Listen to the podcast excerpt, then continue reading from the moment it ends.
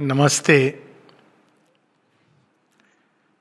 योग के द्वारा प्राप्त जो ज्ञान है, उसके अनुसार हम जिस भूमि पर रहते हैं, जो अनुभव करते हैं, उसके पीछे एक और विशाल भूमि है और उसके पीछे एक सत्य की भूमि है। कम से कम ये तीन भूमि है जिसके जिसके बारे में हम अनभिज्ञ हैं।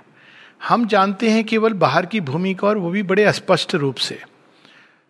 इंद्रियों के द्वारा, मन के द्वारा थोड़ा बहुत हम समझने का प्रयास करते हैं, जिसको हम कहते हैं वेकिंग कॉन्शियसनेस या जागृत अवस्था। लेकिन इसके पीछे एक और भूमि है जो वास्तव में जिसके द्वारा हम इस बाहरी चेतना का, बाहरी अनुभव का रहस्य जान सकते हैं। एक इसका उदाहरण ले लें कि जब कोई व्यक्ति एक नॉवेल पढ़ता है, किताब पढ़ता है कॉमिक पढ़ता है तो वो पढ़ते पढ़ते उसके जो कैरेक्टर्स हैं, उनके साथ बहुत आइडेंटिफाई करने लगता है। वो अनुभव करने लगता है कि वो क्या हो रहा है उनके साथ जीवन में, क्या नहीं हो रहा है। और उसको ये लगता है कि यही सब कुछ रियल है। लेकिन वास्तव में ये कॉमिक कैरेक्टर्स हैं, ये तो एक चित्र हैं रेखा चित्र हैं। इनका अगर आपको रहस्य जानना है तो आपको और भीतर जो जिसने ये लिखा है या चित्र बनाया है या जिसने इन कैरेक्टर्स को एक पहचान दी है, जीवन दिया है, आपको उसके हृदय में प्रवेश करना होगा। तब वो लेखक बताएगा कि ये मैंने क्यों लिखा, कैसे लिखा, इसके पीछे प्रयोजन क्या है? और अगर आप और पीछे जाएँगे तो वो लेखक जहाँ से मूल रूप से इस प्रेरणा को प्राप्त करता है, हम वहाँ तक, स्रोत तक पहुँच सकते हैं। तो योग की जो पहली चीज़ है वो ये है कि हम एक बहुत सीमित चेतना के दायरे में रहते हैं, बहुत लिमिटेड कॉन्शियसनेस और वो कॉन्शियसनेस जिसको हम ज्ञान कहते हैं, हम इसको ज्ञान कहते हैं कि हमने देखा, सुना, समझा किससे समझा? लोगों से सुना, लोगों से समझा। हमारे शिक्षकों ने बताया क्लासरूम में, हमारे पेरेंट्स ने बताया। योग की दृष्टि से ये ज्ञान नहीं है, ये अज्ञान है। लेकिन ये अज्ञान इस सेंस में है कि ये नहीं कि इसमें ज्ञान बिल्कुल नहीं है, लेकिन इसमें जो तस्वीरें हैं, जो चित्र हैं, वास्तव में हम उनके अर्थ को नहीं समझ रहे हैं। जैसे एक बच्चा है जो सेंटेंसेस तो समझ लेता है, लेकिन उसके भाव को नहीं समझ पाता है, इसके लिए उसको जाना पड़ता है कहीं और। तो उसी प्रकार से ये जागृत अवस्था के पीछे एक और विशाल चेतना है, जो खड़ी हुई है और कब हम उसको कभी कभी उसे प्रवेश करते हैं स्वप्न में। या विजन्स में कभी कभी ऐसा होता है कि जब हम स्वप्न जिनको याद रहते हैं कि वो कहते हैं कि अरे हमने स्वप्न में ये देखा, वो देखा, लेकिन हम इतना अधिक बाहर की चेतना से बंधे हैं और उसी को सच समझते हैं कि अंत में हम क्या कह देते हैं, वो तो सपना है। और कभी कभी वो सपना ही नहीं इमेजेस के रूप में प्रकट होता है, मन के अंदर थॉट्स के रूप में आता है। लेकिन हम इन सबको झुटला देते हैं कि नहीं, असलियत तो ये है, हकीकत ये है। और सच ये है कि जब तक हम इस बाहरी सिनेमा को सच समझ रहे हैं और उससे संतुष्ट हैं जो हमारी बाहरी समझ है तो वास्तव में हम योग के लिए तैयार नहीं है। योग का मतलब ही यही है कि कोई एक और बृहतर चेतना है जिसके बारे में हम नहीं जानते, जिससे हमको जुड़ना है और उसमें हमको प्रवेश करना है। तो प्रवेश करने से हमको कौन रोकता है? हम जा सकते हैं उसके अंदर। हाँ लेकिन आप कल्पना करें कि आप आश्रम का एक फिक्स टाइम है और आप उसमें जाना चाहते हैं। छः बजे हैं, साढ़े छः टाइम है बंद होने का। आप लगभग द्वार तक पहुँचने वाले हैं कि आपको कुछ मित्र मिल गए और आपका उनसे डिस्कशन शुरू हो गया। आप उनसे छुटकारा लेके कि अभी सवा छः हो गए, मुझे जाना है। थोड़ा और आगे बढ़े, आपका कोई परिचित उधर से आ रहा था। आप गले मिल लिए, आपने बातचीत में वो हो गए। थोड़ा आप और आगे बढ़े तो अचानक आपके पैर में दर्द होना शुरू हो गया और आप सोचने लगे, ओहो मैं कैसे जाऊँगा? फिर मन कहता है आप तो छः पच्चीस हो गए, जाने का क्या पॉइंट है? कल मैं चला जाऊँगा। और तब तक आश्रम बंद हो गया। तो इसी प्रकार से हमारी चेतना बाहर उन रस्सियों से बंधी है। और ये रस्सियाँ आज केवल अपनी व्यक्तिगत चेतना नहीं है, विश्व ब्रह्मांड की। क्योंकि जब तक हम बाहरी अनुभवों से पोषित नहीं हो जाते, हमको अंदर प्रवेश नहीं मिलता है। तो उन रस्सियों से बंधी है जिनको, जिनसे छूट करके अंदर जाना सरल नहीं होता। इसलिए जब ध्यान की बात होती है तो अक्सर लोग सीधा एक टेक्निक की बात करते हैं। लेकिन ये टेक्निक बहुत बात की चीज़ है। पहले हमको इसको समझना है कि हमको अंदर जाने से कौन रोकता है। टेक्निक आपको आ गई, आप बैठ गए, आपने प्रयास किया। लेकिन जिन लोगों ने भी प्रयास किया है, वो कहते हैं कि हमसे ध्यान नहीं होता। क्यों नहीं होता? मन में कभी विचार चलते रहते हैं, कभी इमेजेस आती हैं और ये सबके साथ होता है, कभी नींद आने लगती है। कभी अचानक बैठते हैं तो हम हम सोच रहे थे ध्यान करने बैठेंगे, लेकिन बहुत रेस्टलेसनेस होती है। उसी समय लगता है कि ये दुनिया का काम बचा है, वो काम बचा है और उठने लगते हैं। तो ये क्यों ऐसा होता है? तो तीन, चार पाश हैं, पहले हम उसको समझ लें, जो हमको बाँध के रखते हैं और अंदर नहीं जाने देते हैं। पहला पाश क्या है? मन का पाश है। मन क्या है? बहुत सारे विचारों के में उलझा हुआ है। अगर हम एक क्षण को अपने विचारों की दुनिया को देखें तो हम देखेंगे कि कितना रेस्टलेस मन है। कोई ना कोई विचार, कभी इधर से उधर से कॉन्ट्राडिक्टरी विचार, हर तरह के विचार उसके अंदर आए, आ रहे हैं और वो कभी इसमें बह जाता है। ओपिनियंस कभी उधर से उसको कोई मैसेज मिल जाता है, अरे हाँ ये भी सच होगा। उधर से आ गया, ये भी सच होगा। इस प्रकार से मानो एक बहुत विशाल ग्लोबल न्यूज़पेपर में उसकी पूरी चेतना अटकी हुई है। तो मन आसानी से उससे निकल नहीं पाता है। आइडियाज़ ओपिनियंस व्यू पॉइंट्स इन सब के अंदर वो उलझा हुआ है, इसलिए वो सत्य को नहीं जान पाता। तो वो क्या करता है? किसी व्यू पॉइंट को पकड़ लेता है। कहता है, नहीं, ये सच है। लेकिन वो वास्तव में क्या है? एक बिलीव सिस्टम है, क्योंकि जब तक आपने सत्य को खुद नहीं जाना, अनुभव नहीं किया, आप स्टार्ट कर सकते हो। शेयरविंद ऐसे कहते हैं कि एथीस्ट कौन है जिसने भगवान को नहीं देखा? लेकिन थीस्ट कौन है जिसने छाया को देखा? उसने भी भगवान को नहीं देखा। विश्वास किया कि हाँ भगवान है। ऐसे ही हम लोग कई बार पूरा जीवन निकल जाता है कि हाँ माँ हमारे अंदर हैं। भगवान हमारे अंदर है डिवाइन प्रेजेंस हमारे अंदर है साइकिक बींग हमारे अंदर है, लेकिन वो अंदर का दरवाज़ा कहाँ है? हम ये भी नहीं देख पाते। तो ये मन जब तक इन चीज़ों में उलझा रहता है, नाना प्रकार के ओपिनियंस व्यू पॉइंट्स में इसकी ऊर्जा बंधी रहती है, घूमती रहती है, तब तक हम अंदर नहीं जा सकते। दूसरा, हमारा हृदय। हृदय किन चीज़ों में अटका है? हमारे जितने सारे नाते, रिश्ते, परिवार, हम सोचते हैं कि हम उनके लिए बहुत आवश्यक हैं। लेकिन सच ये है कि वो प्रतीक जब हम चले जाएँगे, एक फ़ोटो और उसके बाद ऊपर माला सालाना श्राद्ध कर देंगे, है ना? ये हमको लगता है कोई एक दो व्यक्ति होगा जो शायद अफेक्टेड होगा। जनरली तो यही है। लेकिन हमारी हृदय की चेतना उनसे इतनी तरह बंधी हुई है, उलझी हुई है तो हम बैठ नहीं पाते, ध्यान नहीं कर पाते। फिर हमारा प्राण वो डिजायर्स में, मुझे ये भी मिल जाए, वो भी मिल जाए, कल क्या होगा, कल क्या हुआ शेयर मार्केट का आज रेट कितना है, मेरा प्रमोशन होगा, नाना प्रकार की चीज़ों में। मान, प्रतिष्ठा रिवार्ड्स दो प्रकार की चीज़ों की लोगों को भूख होती है ना, एक बाहरी धन, दूसरी आंतरिक, सूक्ष्म, प्रतिष्ठा, मुझे रिवार्ड मिल जाए। और कई बार देखा गया है कि एक रिवार्ड मिल गया, लोग उसको पब्लिक साइज़ करते हैं मतलब यही तो ग्रॉस है, बड़ा क्रूड है, क्योंकि रिवार्ड मिलने वाले लोग बहुत ज़्यादा चाटुकार होते हैं। लेकिन उसके बाद पब्लिशाइज भी कर तो क्रूडनेस की।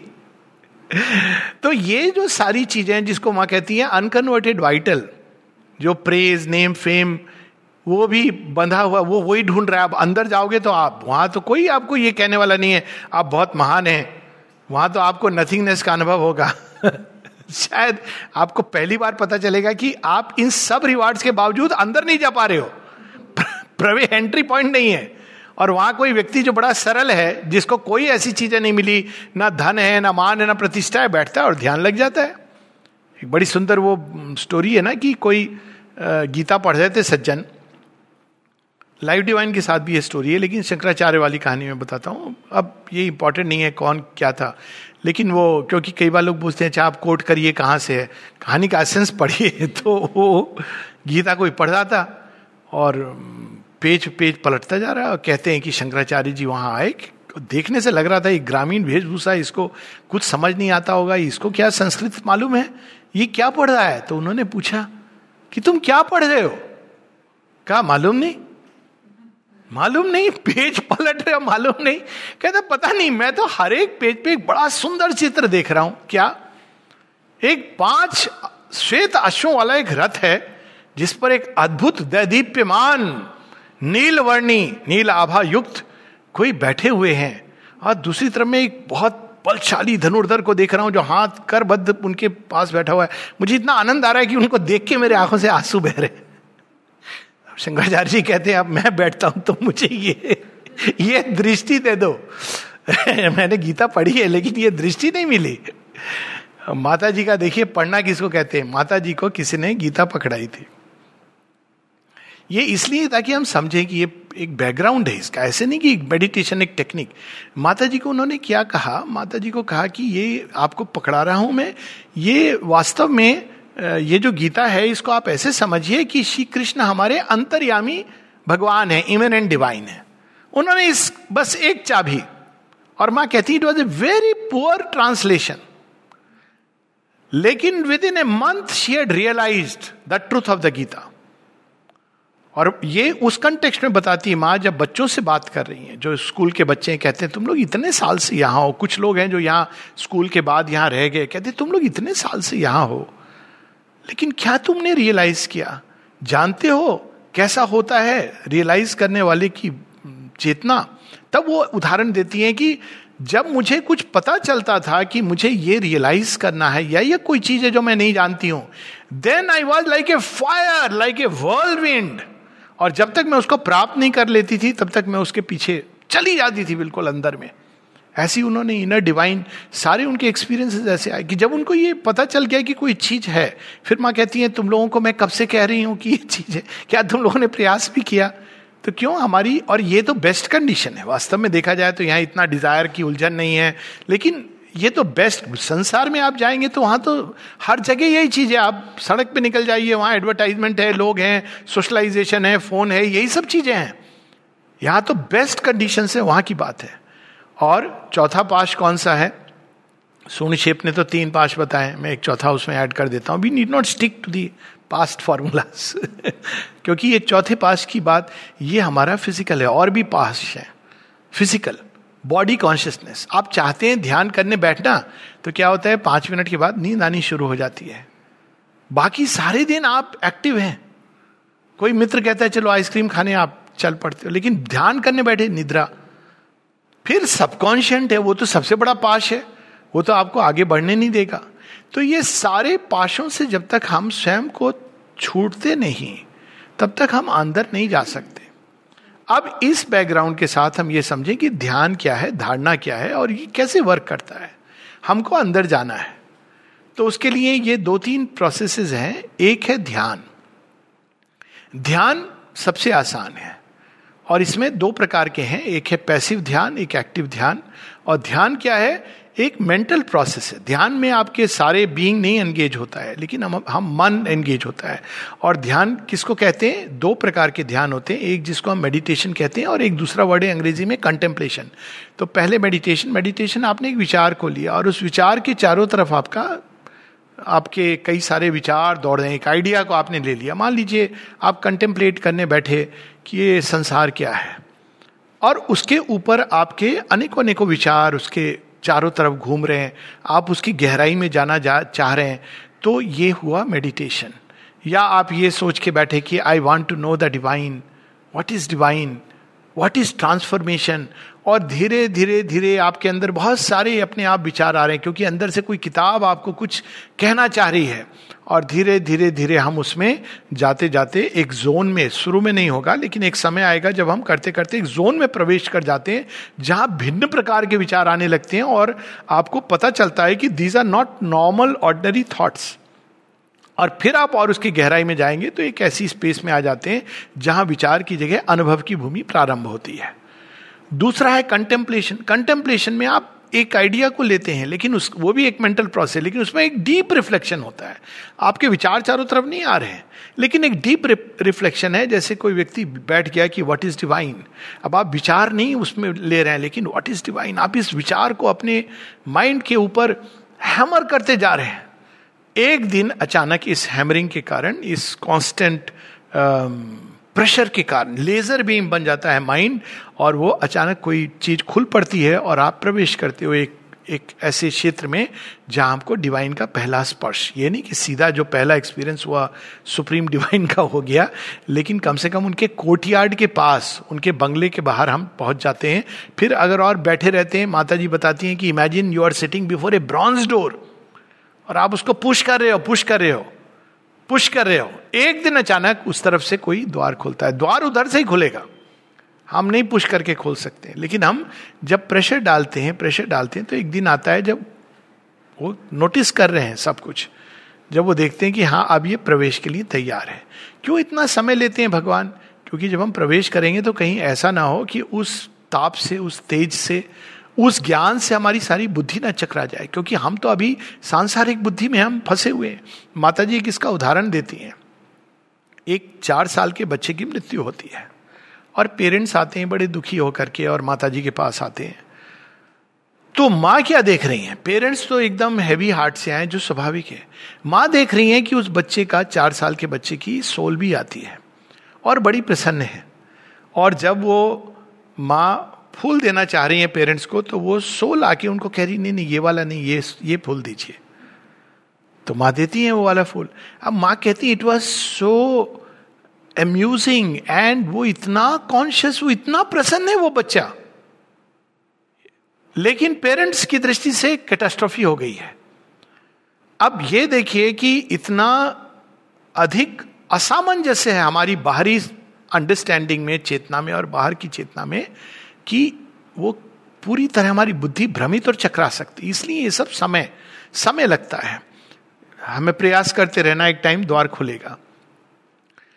तीसरी चीज़ जो होती है अच्छा इसमें पहले एक चीज़ और आती है कि फिर हम किस किस थॉट को लेकर ध्यान करें। जब शेयरविंद से पूछा गया, उन्होंने कहा, वैसे आप जो आइडिया आपको नेचुरली सही आता है, उसको ले सकते हैं, लेकिन सबसे बढ़िया आइडिया अगर मुझसे पूछा जाए तो शेयरविंद कहते हैं इट इज़ जो ईश उपनिषद का एंशियंट फॉर्मूला है, वो है सर्व खल विदम ब्रह्मन। आप देखिए माता जी की शायद seventy seventy one last talks में, माँ एक जगह कहती हैं कि जब भी कंफ्यूजन हो डिसऑर्डर हो, एक ही विचार को अपने अंदर लाओ कि all this all this is one being one substance one unity ये है, वो है, ऐसे है, वैसे इसको थ्रो इट अवे सब कुछ एक है और उन्हीं के अंदर हो रहा है। आप कह रहे हो अच्छा है, बुरा है, सही है, गलत है। इट्स ऑल फेंटेस्मागोरिया माँ ये शब्द यूज़ करती हैं। ये सब आपका एक इल्यूजन है। रियलिटी ये है कि वही अपने साथ खेल रहा है, अपने अंदर खेल रहा है। आपकी, आप जो उसके अंदर एक छोटी सी यूनिट है, वो कह रही है, ये खेल क्या है? लेकिन वो उस दृष्टि से देखा जाए तो वो अपने आप से ही अपने अंदर खेल रहा है। तो जब हम इस तरह से कंटेम्पलेट करते हैं कि सर्व खलविदम ब्रह्मन all is the divine all is in the divine all are the divine the divine is in all तो धीरे धीरे धीरे जब हम इस विचार को लेकर के, और ये कोई ज़रूरी नहीं कि बैठ करके ही किया जाए, उठते, फिरते, आप जित, जितने लोगों को देखते हैं, जब आँखें मूंदते हैं, अंदर जाते हैं, बाहर देखते हैं तो बार बार ये स्मरण करना है कि all this is the divine हम नहीं समझ पा रहे हैं, नहीं समझ पा रहे हैं। लेट्स एक्सेप्ट इट जब समय आएगा तो हम समझेंगे कि वो कैसे पर पहले हम उस चेतना में प्रवेश करें। एक बच्चा दो साल का क्या अपने मम्मी पापा का आ, समझ सकता है कि वो जो कर रहे हैं क्यों कर रहे हैं? मम्मी पापा क्या कहेंगे? Grow up you will understand तो अगर हम भगवान से बोलेंगे कि हम इस विचार से चल रहे हैं लेकिन ये दृश्य हमको नहीं समझ आ रहा है ये क्या है? तो भगवान कहेंगे वो समझने के लिए ग्रो अप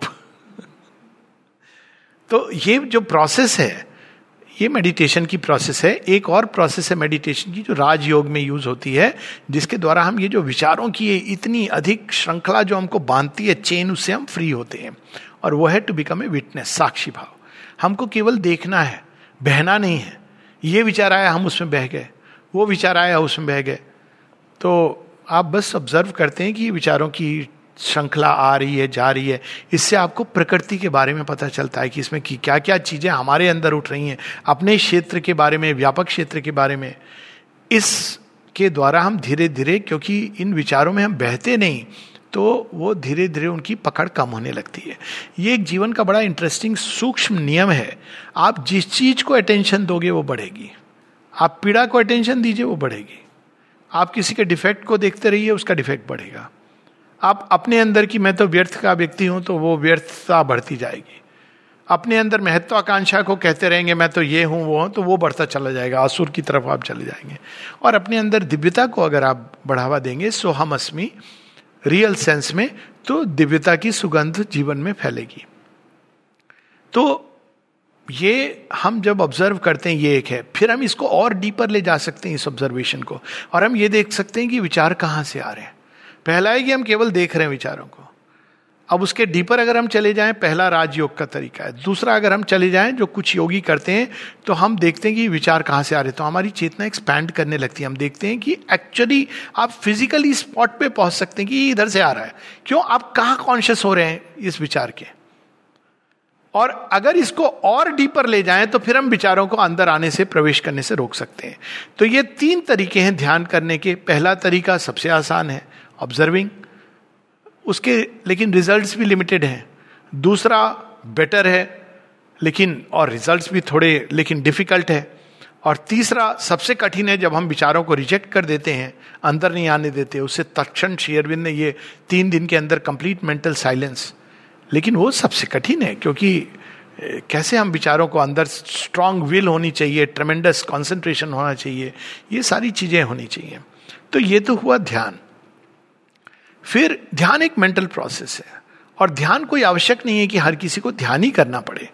बहुत से लोग अलग अलग मार्ग से जाते हैं, लेकिन चूँकि ये इंटेग्रल योग है, पूर्ण योग है अच्छा है कि अगर हम ध्यान के लिए अपना समय निकाल करके दें। तो ध्यान करने के लिए बाहरी अवस्थाएँ क्या? मूल रूप से प्रारंभ में ये अवस्थाएँ ज़रूरी होती हैं, बाद में ज़रूरी नहीं है। प्रारंभ में बेटर है कि अगर बहुत शोर हो रहा है, बहुत सारा तो मुश्किल होता है ध्यान करना। तो एक स्थान, एक समय जहाँ एक जगह जहाँ बहुत डिस्टर्ब नहीं हो रहे बेस्ट होता है एक समय चुन लेना और स्थान चुन लेना।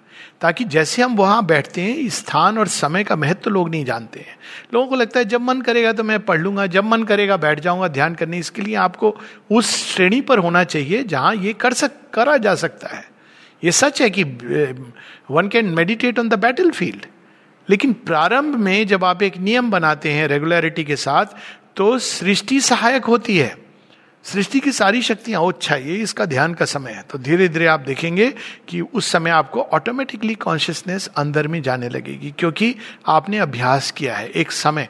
चाहे आप उस समय ध्यान नहीं कर पा रहे हैं फिक्स टाइम बैठ जाइए दस मिनट।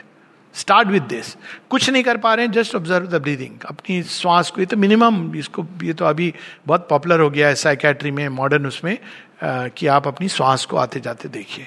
ये तो एक बुद्धिस्ट योग में ध्यान माइंडफुल मेडिटेशन कहते हैं। आप ध्यान इधर उधर भटक रहा है श्वास पे ले आइए। तो एक चीज़ है जो कांस्टेंट है और आती जाती श्वास आपको कुछ नहीं करना उस पर ले आना है। तो अगर आप कुछ क्षणों के लिए करेंगे तो अपने आप मन शांत हो जाता है, क्योंकि आप अटेंशन को अपनी ब्रीदिंग पर दे रहे हैं। और फिर हम अपना एक थॉट को, एक आइडिया को लेके उस पर कंटेम्पलेट करते हैं। लेकिन प्रारंभ में बेटर है कि हम समय में भी दस मिनट, पंद्रह मिनट, बीस मिनट, दिन में दो बार, तीन बार मैक्सिमम एक घंटा अनलेस कोई ज्ञान योग का मार्ग जिसमें निर्विकल्प समाधि की ओर। लेकिन इस योग में twenty minutes, three times a day एक मेडिकल प्रेस्क्रिप्शन के रूप में लिखा जाए तो वह ठीक है। या फिर half an hour maximum one hour उससे ज़्यादा किसी किसी के लिए है जो मूलतः इस इस तरह से जो ध्यान योग के लिए बने, जिनकी प्रवृत्ति ऐसी है, वो दो घंटे पवित्रता, तीन घंटे करते थे ध्यान। लेकिन एक एवरेज साधक के लिए ट्वेंटी टू थर्टी मिनट्स काफ़ी है।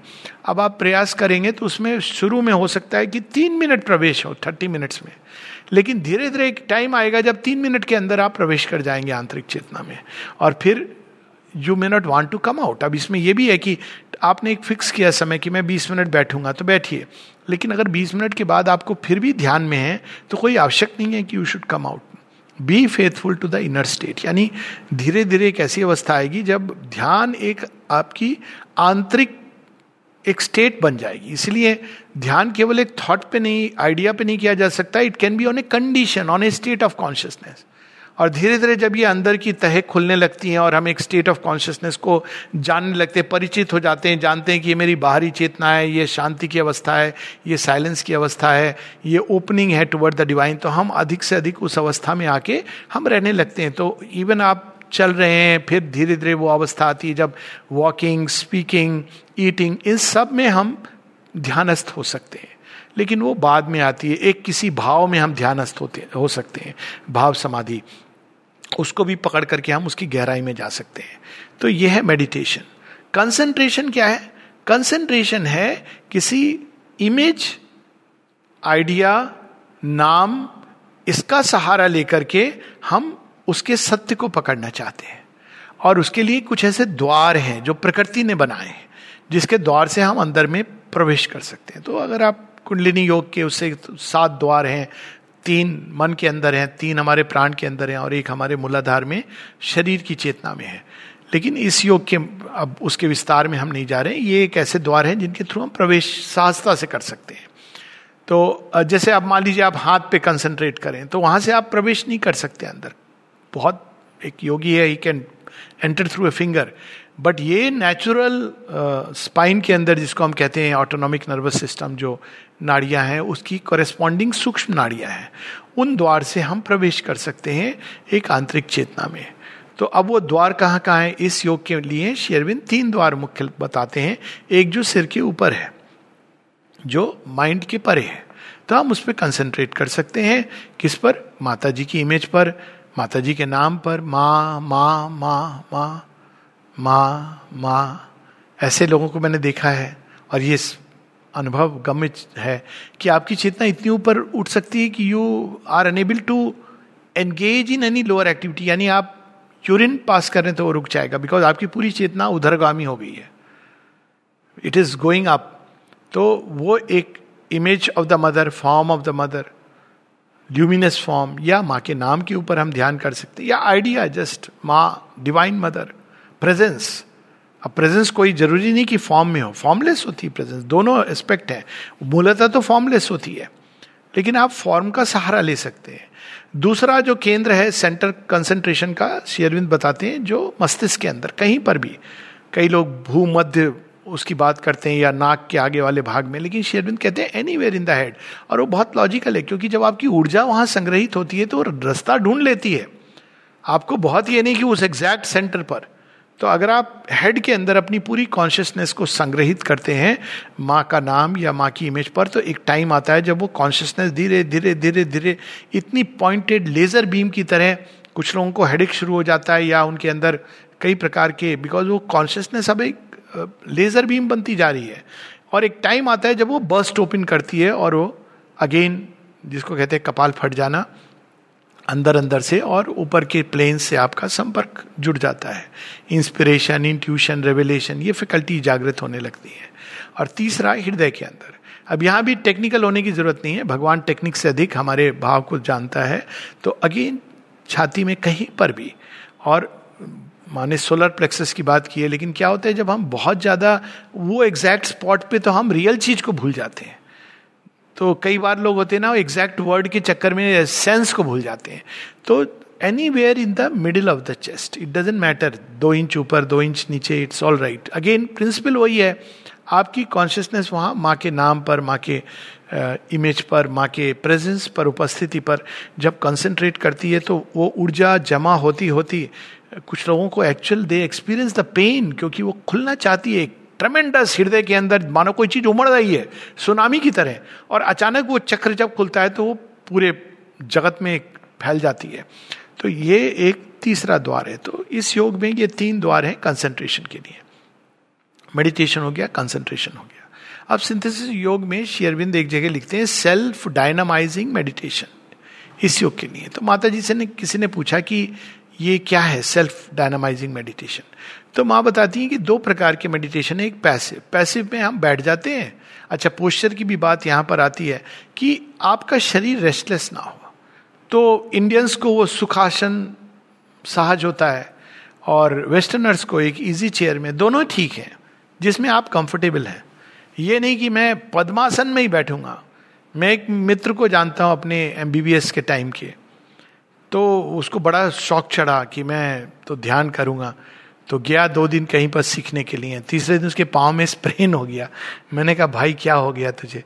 कहता है कि मैं वो पद्मासन ट्राई कर रहा था तो मेरी टांग की हड्डी चटक गई। तो ये ऐसे ज़रूरत नहीं है। ये इसमें कई बार ये दुखावा भी आ जाता है।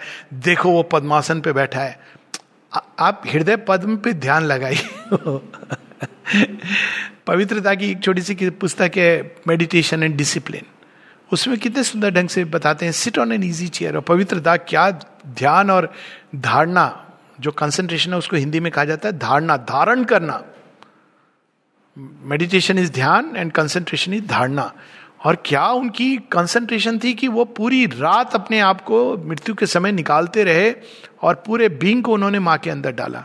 वो कहीं नहीं लिखते कि इस, वो इस प्रकार से ध्यान करते थे। बैठ कर के चेयर में दारा थे। दारा भी ऐसे ही ध्यान करते थे, लेकिन वो तो बड़े विचित्र ढंग से करते थे, साक्षी भाव। यानी कि ये कोई बाहरी फिक्स प्रोसेस नहीं है। टेक्निक पर मत जाइए। रियल चीज़ है कि हम क्या अंदर में क्या कर रहे हैं। तो वो क्या करते थे? वो एक दिन कोई उनके कमरे में चला गया तो अब वो सिगरेट भी पीते थे। तो एक दिन उन्होंने देखा कि एक्चुअली देखा ये कि उनकी खिड़की से कोई एक ले जाके कोई कपड़ा चुरा करके भाग रहा है। तो उन्होंने कहा, ये खिड़की खुली है, कपड़ा लेके कोई भाग रहा है, ये दारा कर क्या रहे हैं? तो उनके कमरे में गए। कमरे में देखा कि दारा, खिड़की खुली है, उधर देख रहे हैं और इनके दो पाँव में मॉस्किटो रिपेलेंट लगा हुआ है। और मुख के अंदर सिगरेट है। और खिड़की पर दृष्टि। तो उन्होंने फिर पूछा, ये एडमिसेबल नहीं है प्लीज़ पर ये, आप देखिए कि भगवान किस हद तक रियल चीज़, जो सिंसेरिटी होती है। तो उन्होंने उनसे पूछा, दारा, तुम ध्यान कर रहे हो, तुमने देखा कि कोई इस तरह से तुम्हारी खिड़की बोला हाँ मैंने देखा। क्या देखा? कहते हैं, मैं दृष्टा की तरह देखा कि एक लकड़ी आई, उसने मेरे उसको उठाया और नीचे लेके मुझे बड़ा आश्चर्य हुआ। तो बस आश्चर्य हुआ। तुमने प्रतिक्रिया नहीं की, नहीं, मैं तो ध्यान कर रहा हूँ। अब ये देखिए कि दोनों चीज़ें किस तरह का ध्यान है कि ये सब जा रहा है और वो प्रतिक्रिया नहीं। हम लोग कहानियाँ सुनाते हैं। अभी हाल में आ रही थी व्हाट्सएप पे कि वो नागार्जुन जिन्होंने गोल्डन बाउल दे दिया। ऐसी कितनी स्टोरीज हैं इस तरह की। आश्रम के कंटेक्स्ट में आपको मिलेगी। मैं एक व्यक्ति को जानता हूँ जिन्होंने इतनी सुंदर पेंटिंग बनाई जो अद्भुत है और किसी ने उनसे जाके कहा रही है तो बड़ी अच्छी पेंटिंग है। तुम्हें चाहिए? ले जाओ। It is even better than Nagarjuna bowl की स्टोरी वो तो केवल धन था उसमें और और उनका योग संन्यास का योग था। इसमें तो नाम था। केवल धन से ऊपर होता है योर प्रेस्टीज एंड नेम तो इन्होंने कहा कि नहीं नहीं, आप रखिए, मैं तो ऐसे नहीं नहीं यू टेक इट कुछ मुझे ऑफरिंग देनी होगी। नहीं नहीं यू जस्ट टेक इट ऐसी पैक करके नेक्स्ट यू टेक इट अब ये अवस्थाएँ जिसमें हम बाहर से बंधे नहीं होते हैं और अंदर में प्रवेश करते हैं। इस प्रकार से योग गाढ़ा होता है। टेक्निक से नहीं होता है। ये निष्काम, कर्म, भक्ति, भाव, ये सब किस लिए होती है? ताकि हम बाहर से टूटें। अब एक आइडिया पर जब हम मेडिटेट करते हैं कंसंट्रेट करते हैं तो क्या होता है? ये बाकी सारी चीज़ें धीरे धीरे उनका जो पाश है, वो टूट जाता है। जब हम ये कॉन्स्टेंटली रिमाइंड कराते हैं शेरविन सिंथेसिस योग में कहते हैं every nerve and fibre must remind itself in the language of the Upanishad क्या रिमाइंड कराना है? तदेव ब्रह्मन तम विद्धि नेदम यदि दम उपासते। इस खेल में मत फंसो। लेटर ऑन वो कहते हैं, उसके आगे की जो है एकत्व अनुपश्यता। दैट इज़ लेटर लेकिन पहले मुझे भगवान को ढूंढना है, भगवान को ढूंढना है, भगवान को ढूंढना है, वो कहाँ है, किधर छिपा है? इन सब रूप नामों के पीछे। तब ये वो आइडिया पावर गेन करता है। और ये कोई ज़रूरी नहीं कि बैठ करके किया जा रहा हो या चलते हुए किया जा रहा हो, ये एक स्टेट है जिसमें व्यक्ति इस प्रकार से खोजता है प्रारंभ में। मिलने के बाद अलग है, वो एक नेचुरल आपकी स्टेट हो जाती है। हृदय के भाव जुड़े हैं, इससे, उससे ऊपर से लोग नाम भी रख देते हैं, बच्चे का नाम बाल गोपाल कहते हैं, मैं तो अब कन्हैया से अटैच हूँ। ये सब भ्रमित करने की ज़रूरत नहीं है। आप या तो परिवार और इन सबसे जुड़ लीजिए या भगवान से जुड़ लीजिए। तो इसका क्या मतलब हुआ कि हम प्रेम करना बंद कर देंगे, इसका रिवर्स होगा।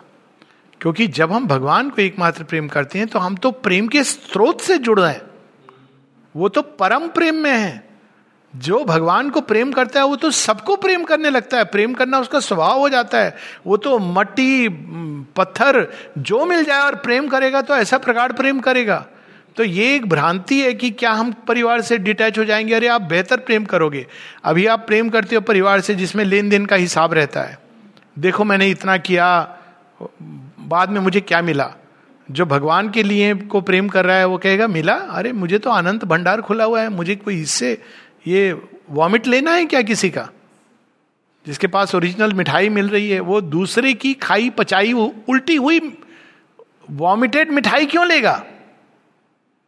उसको तो मिल रहा है इन्फिनिटी से।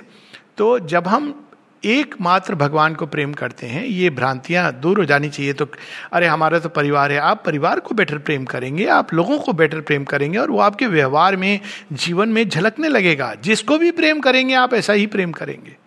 जैसे भगवान सृष्टि को प्रेम करते हैं। फिर डिजायर्स में उलझा हुआ हमारा प्राण। तो डिजायर्स में उलझा हुआ जो हमारा प्राण है, उसको निकालने के लिए क्या तरीका होता है? निष्काम कर्म। फ्रूट्स के प्रति हमारी जो आकर्षण, जिसके कारण हम उलझे रहते हैं। हमने ये किया, हमें क्या मिलेगा?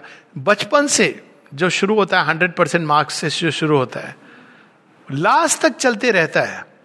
हमें क्या मिलेगा, क्यों मिलेगा?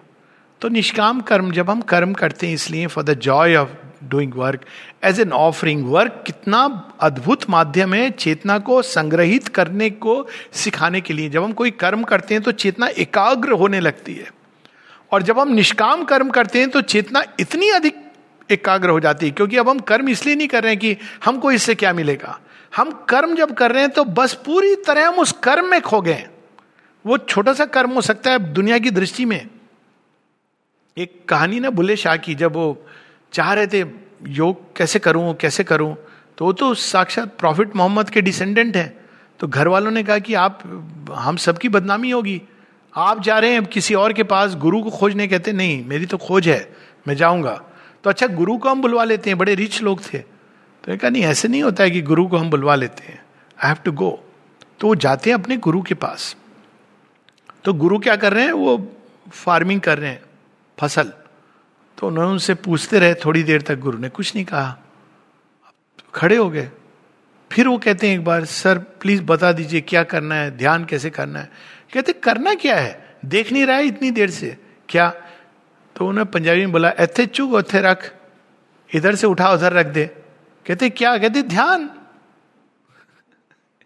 जो हमारे माइंड की जो अटेंशन है, वो जहाँ पर है, वहाँ से उठाओ। औथे रख, उधर रख दो, जहाँ रखनी है। भगवान को खोज रहे हो, भगवान की कोई रिप्रेजेंटेटिव इमेज पर प्रेजेंस पर आइडिया पर रखो उसको। इतना ही करना है। कहते हैं, इतना हाँ बस इतना। That was enough for him और कहाँ तक पहुँच गए? वो कहते हैं कि बुल्ले शाह ये कहता, वो जो उन्होंने नॉट दैट सॉन्ग प्यार भरा दिल, दूसरा वाला, बुल्ला के जाना में कौन?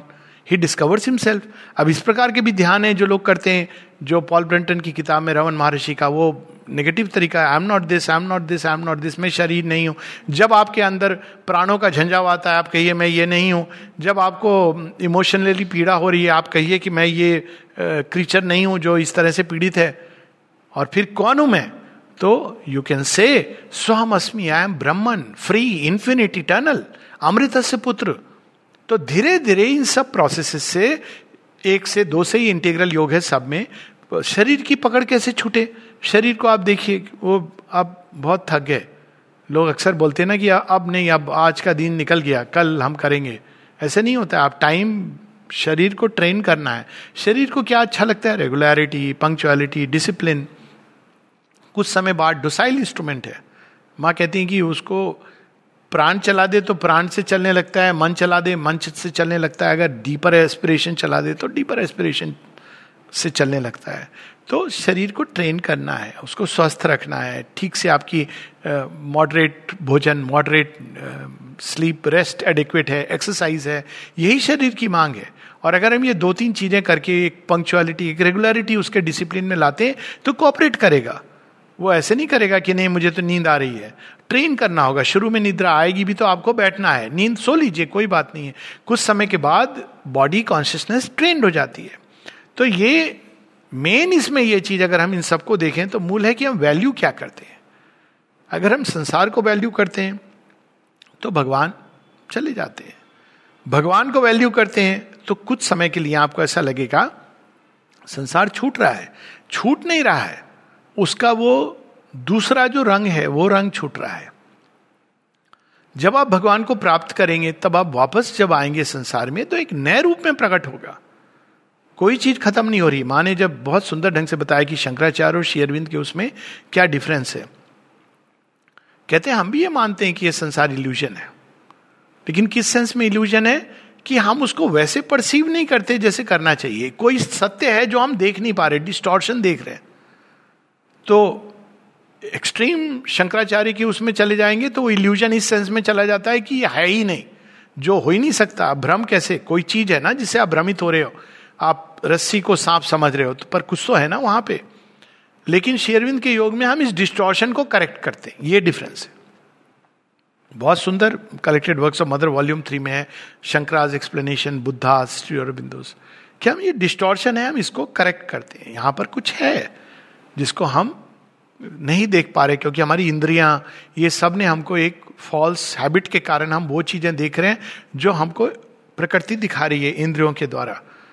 लेकिन एक दूसरा सत्य इसके पीछे, और शेरविन कहते हैं, अगर तुम इस आइडिया से चलोगे कि सब ब्रह्म है, सब ब्रह्म है, जब वो जेल में, यही तो मेडिटेशन होता था काउ शेड के बीच में, और वहाँ पे जहाँ पे लोग कुछ बनाते थे, शेरविंद आगे पीछे जाते हुए यही मेडिटेशन करते थे सर्व खल विदम ब्रह्मन। ईश उपनिषद के दोनों श्लोक, और वो कहते हैं, करते करते क्या होगा, जो तुम्हारे सामने जो वृक्ष है, वो धूमिल पड़ने लगेगा और उसके अंदर से दिव्य उपस्थिति प्रकट होने लगेगी। लोग हैं, वो धूमिल पड़ने लगेंगे, उनके अंदर दिव्य उपस्थिति प्रकट होने लगेगी, क्योंकि भगवान सब जगह है। चीटी के अंदर, बादल के अंदर, ये सब कुछ वो साक्षात होने लगेंगे। लेकिन ये कंसंट्रेशन मेडिटेशन हम लोगों को करना है। ये शॉर्टकट नहीं है, ये तो we have to do it उसके बाद आप वापस आते हैं, जीवन से एक नए ढंग से जुड़ते हैं। That is a different thing और माँ इसमें कहती हैं self dynamising meditation dynamic meditation तो एक मेडिटेशन है जिसमें हम अंदर अंदर प्रवेश करते हैं, एक सुंदर अवस्था में प्रवेश कर जाते हैं, जिसमें हम सविकल्प समाधि और निर्विकल्प समाधि की बात होती है। सविकल्प समाधि क्या है? जब आपके अंदर थॉट्स वगैरह आ रहे हैं, जो इनर फ़ील्ड है आपका, वो एक्टिव है, लेकिन आप उसके अंदर चले गए हैं। और निर्विकल्प जहाँ पूरी तरह बाहरी आंतरिक चेतना किसी से कोई संबंध नहीं है आपका। आप केवल उस एक में समा गए नॉर्मली निर्विकल्प समाधि के बारे में कहा जाता है कि ये वो समाधि जहाँ से आपको वापस बाहर नहीं लाया जा सकता है। और योगीज एक्सट्रीम केस में करते हैं और जानते हैं कि अगर इतने दिन में ये समाधि ले लूँगा तो आई विल बी आउट और उस समय इस तरह की होती है कि कहते हैं कि आप पत्थर भी मार रहे हो और लाठी से भी मार रहे हो तो यू कैनॉट अब जो ग्रेट योगीज हैं, वो जानते हैं इससे वापस आना। बट जनरली निर्विकल्प समाधि में अगर कोई व्यक्ति एक पर्टिकुलर टाइम तक रहे तो नहीं वापस आ सकता। लेकिन इस योग में ये सब ज़रूरी नहीं है। Just it is enough to have a dynamic meditation dynamic meditation क्या है? माँ कहती है मेडिटेशन के पीछे तुम्हारा एटीट्यूड और एस्पिरेशन क्या है? That makes the meditation dynamic तो कैसे? कहती है, हम कई कारणों से मेडिटेशन कर सकते हैं। हम कर सकते हैं मेडिटेशन अपने अंदर इस भाव को लाके कि I want to open to you या इस भाव से कि मैं अपने कण कण को तुम्हें देना चाहता हूँ, माँ। मन भी तेरा, कण भी तेरा, जीवन का हर श्वास तुम्हारा, अभी हम लोगों ने सुना ना ये भजन। तो ये एक मेडिटेशन है, जिसमें हम स्वयं को एक एक पार्ट को देते हैं भगवान को कि ये श्वास आपकी, हृदय की गति आपकी अंडरस्टैंडिंग आपकी थॉट्स आपकी। या हम एक एक पार्ट को खोलने के लिए कि इसमें आपका प्रकाश आए, शांति आए पीस आए, या हम केवल साइलेंस और पीस को स्थापित करने के लिए या पूरी तरह अपने आप को माँ की शक्ति के प्रति खुलने के लिए, या कोई बाधा है, कठिनाई है, उसको रिमूव करने के लिए। तो जिस कारण से जब मेडिटेशन के पीछे एक क्लियर ध्येय होता है क्लियर एस्पिरेशन होती है तो वो हो जाती है डायनेमिक मेडिटेशन तो इसमें क्या होता है कि जब हम एस्पायर कर रहे होते हैं इसके लिए तो हो सकता है उस समय इमीडिएटली कोई चीज़ ना हो, क्योंकि आप पूरी तरह कंसेंट्रेटेड हैं। लेकिन जब आप कंसेंट्रेशन से बाहर आते हैं तो रिसेप्टिव हो जाते हैं। तो वो चीज़ फोर्स है, वो काम करने लगती है और चीज़ें दूर हो जाती हैं। बाद में ये हैबिचुअल हो जाता है। आप कोई एक सेकेंड कंसेंट्रेट करना है और जो आपको कोई बाधा आ गई है, कोई चीज़ है, वो रिमूव हो जाती है। बाहरी चेतना में कठिनाई होती है, लेकिन that the last to change तो ये पूरा एक बैकग्राउंड है। हम लोगों के लिए बेस्ट है डायनेमिक मेडिटेशन हृदय के अंदर माँ के नाम का स्मरण और एक अभिप्सा को छोड़ के। माँ हमारा जीवन सुंदर हो, भव्य हो, आपके योग्य हो, आपके लिए प्रस्तुत हो हम हम आपकी यंत्र बने और हम, हमें आप वो बनाओ जैसा आप चाहती हो हम बने। तो इस प्रकार से let thy will be done जो भी अपने अंदर स्वतः जो भाव आए, ये कोई बाहर से सिखाई हुई चीज़ नहीं है और हृदय की गहराई में। तो जब हम ऐसा करते हैं और पूरी, माँ कहती है ना लाइक ए ड्रोर एक और इमेज देती है कि you are entering deep deep deep inside a well जिसके अंत में प्रकाश। सो so, ये अलग अलग प्रोसेस है लेकिन एक सिंपल प्रोसेस है कि हृदय के अंदर आप गहराई में जा रहे हो to come in contact with the mother और क्या सहारा ले रहे हो? माँ माँ माँ माँ माँ। Go inside the flame flame फिर फ्लेम के अंदर माँ है। And one day the door will open and तब एक नई दुनिया नई सृष्टि नई दृष्टि नया संसार भागवत जीवन तब प्रारंभ होता है। हम लोग सावित्री की कुछ पंक्तियाँ पढ़ेंगे। उसके बाद एक चीज़ रह गई थी, भाव हाँ I think I test upon it कि जैसे निष्काम कर्म, वैसे ही हम जब अपनी चेतना को, हृदय को एक में प्रेम करते हैं, एक से प्रेम करते हैं। तो हम देखते हैं कि वो प्रेम इतना अद्भुत होता है कि हम सारे संसार से प्रेम कर सकते हैं। लेकिन सारे संसार से प्रेम करने की चेष्टा करते हैं तो वो एक मिस हो जाता है। तो just to search for that divine beloved फिर उसके बाद सारा जीवन अनफोल्डिंग होता है डिवाइन का। तो ये कुछ लाइन सावित्री की पढ़कर हम लोग रुकेंगे। ये सावित्री में है book one canto four the secret knowledge कई जगहों पर मेडिटेशन का वर्णन है। एक बड़ा सुंदर है कि जब हम ध्यान पे बैठे तो हमारी अवस्था कैसी होनी चाहिए। बचपन में पता नहीं लोगों ने देखा होगा, मैंने तो देखा है कि पंडित जी जब वो कर रहे हैं, माला कर रहे हैं माला क्यों ज़रूरी होती है? क्योंकि हम अंदर नहीं कर पाते इसलिए माला। ये माला कोई बहुत बड़ा साइन नहीं है। ये हमारी इनकॉम्पिटेंस का साइन है। माला यूज़ करें मतलब हम मन का मन का नहीं फेर पा रहे हैं, इसलिए तन का मन का फेर फेर रहे हैं। तो ये ज़रूरी नहीं है। अगर मन का आप concentration you don't need the mala. जैसे आप अंदर में प्रेजेंस का उपस्थित महसूस करते हो तो आपको मंदिर जाके कोई विग्रह के सामने आवश्यक नहीं है। ये तब आवश्यक है जब आप प्रारंभिक स्टेजेस में है। जब आप अपने अंदर पा लेते हो या अंदर में ही आप उस इमेज को धारण कर लेते हो देन वन नीड हाँ इंटीग्रल योग में you may need it for the fullness of the क्योंकि आपका शरीर भी पार्टिसिपेट करना चाहता है। तो ये और एक एक स्थान का महत्व होता है। जैसे अब समाधि है, वो इसलिए नहीं कि वो बाहरी सिंबल है, कोई कह रहा था सिंबल सिंबल नहीं है वो। वो तो कंसेंट्रेटेड वहाँ पे जाने मात्र से सहायता मिलती है, क्योंकि वो एटमोस्फियर वो शेयरविंद माता जी की तपोस्थली है। तो आप वहाँ जाएँगे तो वहाँ ऊर्जा ही ऐसी है कि वो आपको इमीजिएटली मातृ मंदिर प्लेस ऑफ़ कंसेंट्रेशन लोगों ने अनुभव किया है। आप जाके बैठ जाइए, घूमते घूमते चले जाइए। इतना इंटेंस कंसेंट्रेशन है कि वो साइलेंस सुनाई देता है। तो ये सारे बैकग्राउंड है। एक जगह शेरविंद ये बताते हैं, ये पेज 487 पर है। कैसे हमें बैठना चाहिए ध्यान के लिए? कैसी अवस्था होनी चाहिए? Obedient to a high command she sat time life and death were passing incidents obstructing with transient view her sight her sight that must break through and liberate the god imprisoned in the visionless mortal man बाहर में क्या हो रहा है? यज्ञ walk जब जाते थे, गुरु के पास अष्टावक्र कहानी है ना? महाराज महाराज, मिथिला जल रही है।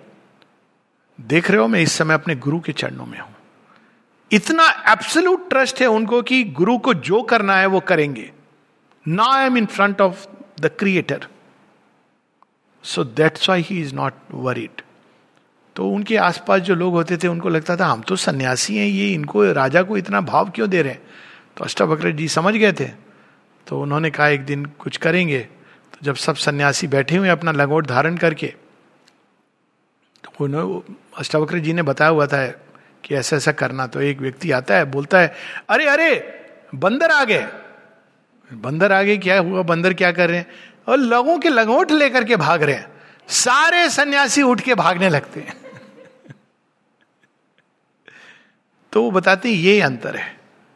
हम एक लंगोट से अटैच हो सकते हैं और हम पूरे राज्य से डिटैच हो सकते हैं। और जब हम डिटैच होते हैं तो बेहतर काम करते हैं। क्योंकि हम एक नई चेतना के प्रभाव में कार्य करते हैं। तो अब ये पैसेज इन मोमेंट्स पेज 47 पर है। अंतिम तीन पंक्तियाँ हैं। In moments when the inner lamps are lit यहाँ तो अंधेरा है। बाहर में आपने बहुत सारे सारे बल्ब जला दिए, प्रकाश कर दिया। चीन में तो आर्टिफिशियल मून भी बना दिया। अंदर का मून तो वैसे ही है। In moments when the inner lamps are lit and life and the life cherished guests are left outside भैया मुन्ना सब बाहर हैं उस समय। Our spirit sits alone and speaks to its gulfs हमें उस समय कोई बोले, क्या कर रहे हो? कहना, मैं अपने आप से बातें कर रहा हूँ। अक्सर मिल बैठेंगे हम दोनों। कौन? मैं और मेरी तन्हाई। मैं और मेरा रब मिल बैठेंगे।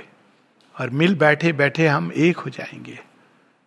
माँ से बातें करिए अंदर में। ये टाइम है अपॉइंटमेंट विद गॉड इसीलिए समय का, जब ध्यान का समय हो अनलेस बहुत ही आवश्यक बात हो। इवन देन ऐसे लोग हैं जो बट अदरवाइज़ बी डेडिकेटेड सारी दुनिया के लिए हमारे पास समय है। भगवान के लिए समय नहीं है। अच्छा भगवान तो सात बजे नहीं बैठ, साढ़े सात बजे, भगवान तो वेट कर लेगा।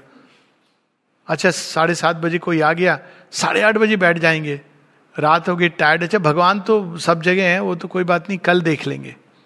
कल कल कल कल करते हुए नीरज जी की कविता है ना, कार कारवां गुजर गया, गुबार देखते रहे। ऐसे नहीं होना चाहिए। ट्रेजिडी है लाइफ की। हमें तो पल पल, जितना टाइम मिल पाए हमको, वो time let us sit and contemplate on the divine तब क्या होता है? तब ये होता है a wider consciousness opens then its doors और हम देखें कितनी सारी एक्टिविटीज़ है जो अनावश्यक है। गॉसिप कॉमनेस्ट जिसको कहते हैं गप मारना। पता नहीं क्या गप होती है। ये अनावश्यक है, इसको, ये पॉइजन है एक्चुअली इसको हटा दीजिए। वो समय ध्यान पे वी कैन और रीडिंग समथिंग वो तो हम कर ही सकते हैं ना। लोगों से बैठ के बातें करना, क्या करना, ये तो समझ ही नहीं आता, ये तो इसका कोई अंत नहीं है। A wider consciousness opens then its doors invading from spiritual silences a ray of the timeless glory stoops a while. To commune with our seized illumined clay and leaves its huge white stamp upon our lives. तब क्या क्या होता है? वो किसने कहा है ना कि हम क्या बताएँ कि क्या क्या हुआ जब हम अपने प्रियतम से मिले? लोगों ने तो समझा नहीं। Leaves its use white stamp प्रारंभ में नथिंगनेस प्रतीक्षा करें। थोड़ी भगवान की भी प्रतीक्षा करें। दुनिया की तो करते हैं। जाएँगे आप मिनिस्टर के ऑफ़िस में तो कहेंगे, नहीं, आज नहीं मिल सकते, चार घंटे वेट आप फिर जाएँगे। भगवान के लिए दस मिनट कुछ नहीं होता है। कुछ नहीं होता है। वो देख रहे हैं, वहाँ छिपे हुए। उनको बड़ा मज़ा आता है ये छुपन छुपाई का खेल। वेट करिए, उस नथिंगनेस के पीछे एवरीथिंगनेस छिपा हुआ है। And then he will come and seize our clay हमारे शरीर के ऊपर उसकी छाप छोड़ के जाते हैं। और तब क्या होता है? Witnessed by a strange immaterial sense signals of eternity appear तब हमको पता चलता है, कोई दृश्य, कोई इमेज कोई ध्वनि, कोई अवस्था सिग्नल्स ऑफ़ इटर्निटी शेरविन कहते हैं if you feel peace it is a sign of the divine presence ananda sign of the divine mother creative force तब ये signals of eternity the truth mind could not know unveils its face एक नई wisdom जागृत होती है। we hear what mortal ears have never heard flute of Krishna we feel what earthly sense is never felt the presence of the divine mother we love what common heart repel and dread जन्म मरण का फेरा नहीं हम तो आएंगे भगवान का काम करने के लिए आएंगे our mind hush to a bright omniscient उसके बाद अपने आप वो जैसे जैसे ये शक्ति टच करती है, अपने आप फिर मन क्वाइट होने लगता है। फिर उसके बाद आपको प्रयास, एक समय तक प्रयास करना पड़ता है, उसके बाद ये सब सहज हो जाता है। A voice calls from the chambers of the soul we meet the ecstasy of the godhead's touch in golden privacies of immortal fire वो जो हमारे केंद्र में अग्नि है, माँ बताती हैं कि पहले ये सोचो कि तुम्हें योग क्यों कर रहे हो? पावर पाने के लिए, नाम कमाने के लिए हेल्प करने के लिए, योगी कहलाने के लिए then you are not ready for the path किसी एम्बिशन को साधने के लिए। फिर वो कहती हैं, जब क्या तुम्हें डिवाइन डिवाइन के लिए चाहिए? हाँ। कृष्ण निहत्ते पर साथ। तब फिर क्या होता है कि माँ कहती हैं, फिर उसके बाद हृदय के अंदर तुम जाओ वहाँ तुम्हारी डिविनिटी है। These a fire burning there सूक्ष्म भूमि पर। तो फायर एक बहुत सुंदर इमेज है। फायर फायर के अंदर डिवाइन मदर और कहती हैं go inside plunge take a plunge अपनी चेतना को स्लीव्स की तरह मोड़ लो। सब जगह बिखरी हुई हैं। उनको खींचो अपने अंदर। जैसे गीता में इमेज है ना, जैसे कछुआ अपने सारे चीज़ों को खींच लेता अपने अंदर। प्रत्याहार। पतंजलि जी के योग सूत्र में। तो सबको खींच करके प्लंज इन टू इट और फिर क्या करना है? उस अग्नि को पोषित करना। अग्नि को वेदों में चाइल्ड कहा गया। इट्स ए चाइल्ड क्योंकि बड़ी मुश्किल से जन्म लिया है उसने। मन, प्राण, शरीर ने क्या क्या घर्षण किया है और फिर भगवान का स्पर्श हुआ तो अग्नि ने जन्म लिया। तो लाइक ए चाइल्ड उसको क्या करना है? पोषण देना है। ये नहीं कि हमने एक साल बड़ा अच्छा ध्यान करते थे, हम जीवन में उलझ के नहीं। फिर उसको पोषित करना है। तो कैसे पोषित करना है? Put everything in this fire with the divine name upon it जो अच्छा लगता है वो भी, जो बुरा लगता है वो भी। हे माँ, यह लो, पुण्य हमारा, हे माँ, यह लो, पाप हमारा। सब कुछ उस अग्नि में डालते जाना है, फिर वो सब शुद्ध, पवित्र सब कुछ होने लगता है। तो दिस फायर इनसाइड ये डिवाइन प्रेजेंस इनसाइड अगर हम उतना भी द्वार खोल के वहाँ तक पहुँच जाएँ, उसके बाद बाकी सब स्वतः होने लगता है। इट्स एन एफर्टलेस अभी तक हम, जब तक ईगो में हमने जीवन की चार्ज खुद लिया हुआ है, भगवान कहते हैं, करो पहलवान तुम। फिर जब हम हेल्पलेस महसूस होते हैं, वो हमारा सबसे सुनहरा क्षण है। तब हम कहते हैं कि, भगवान, हो गया, आप भी थोड़ा कुछ कर दीजिए। कहते ठीक है, मैं थोड़ा करूँगा। फिर कुछ समय बाद कहते भगवान, आप पूरा क्यों नहीं कर देते? Then life begins then yoga begins then ananda begins धन्यवाद नमस्ते